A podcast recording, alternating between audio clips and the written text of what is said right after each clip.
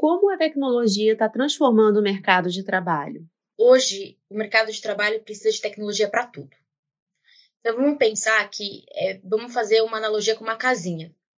A base dessa casinha, mercado de trabalho hoje, é a tecnologia. Então, pensa que para vender alguma coisa na internet, você precisa de tecnologia e por aí vai. Então, todo mundo precisa desse profissional, todo mundo precisa desse tipo de empresa.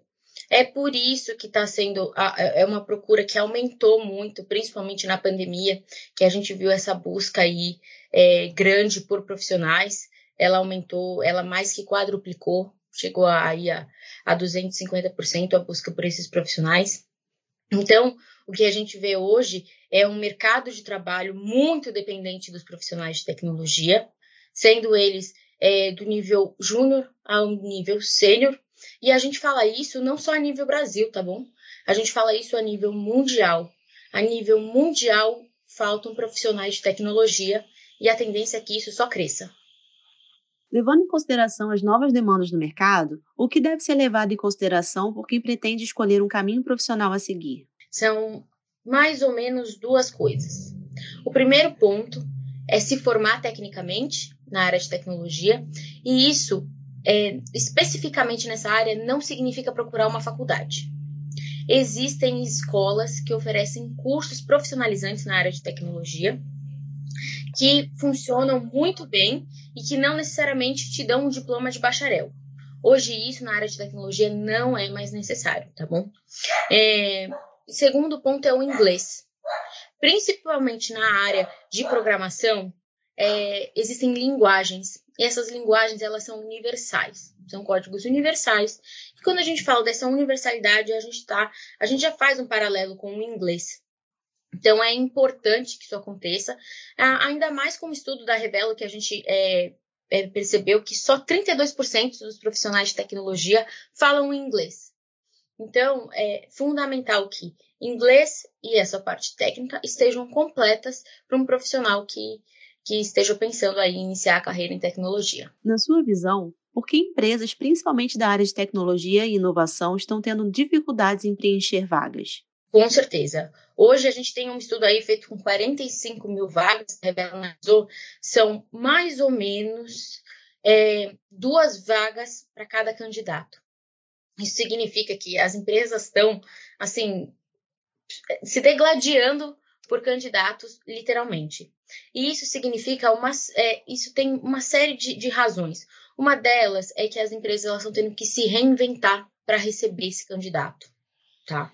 E isso vai desde o início do processo seletivo, que tem que ter um profissional de RH especializado e que tenha conhecimento em tecnologia para buscar esse candidato. Isso significa que as empresas têm que se reinventar na hora de oferecer benefícios é, que façam sentido para essa nova geração que está entrando no mercado de trabalho.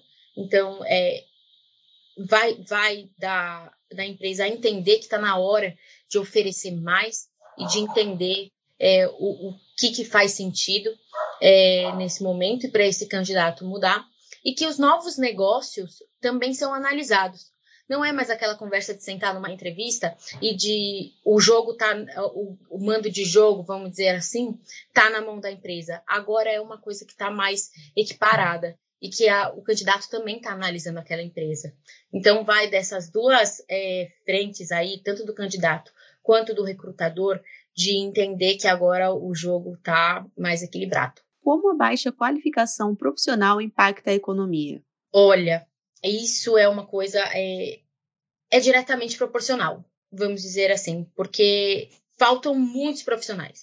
Hoje a falta de profissional, e aí a gente vai ligar diretamente à área de tecnologia, é muito grande. A, a, gente, a gente sofre a nível mundial da falta de profissionais de tecnologia, mas você não consegue ingressar no mercado na área de tecnologia especificamente se você não tem uma formação na área. Então, é aí que a gente entende a importância do investimento na área da educação, a importância na formação de profissionais para que essa demanda seja suprida. Então não tem como fazer, não tem como a, não falar de desqualificação profissional sem falar na, na importância de e na, no, no preenchimento desses cargos de trabalho que faltam em nível mundial. Independentemente da profissão, Qual a importância de se manter sempre atualizado? É só assim que a gente consegue seguir avançando no mercado de trabalho.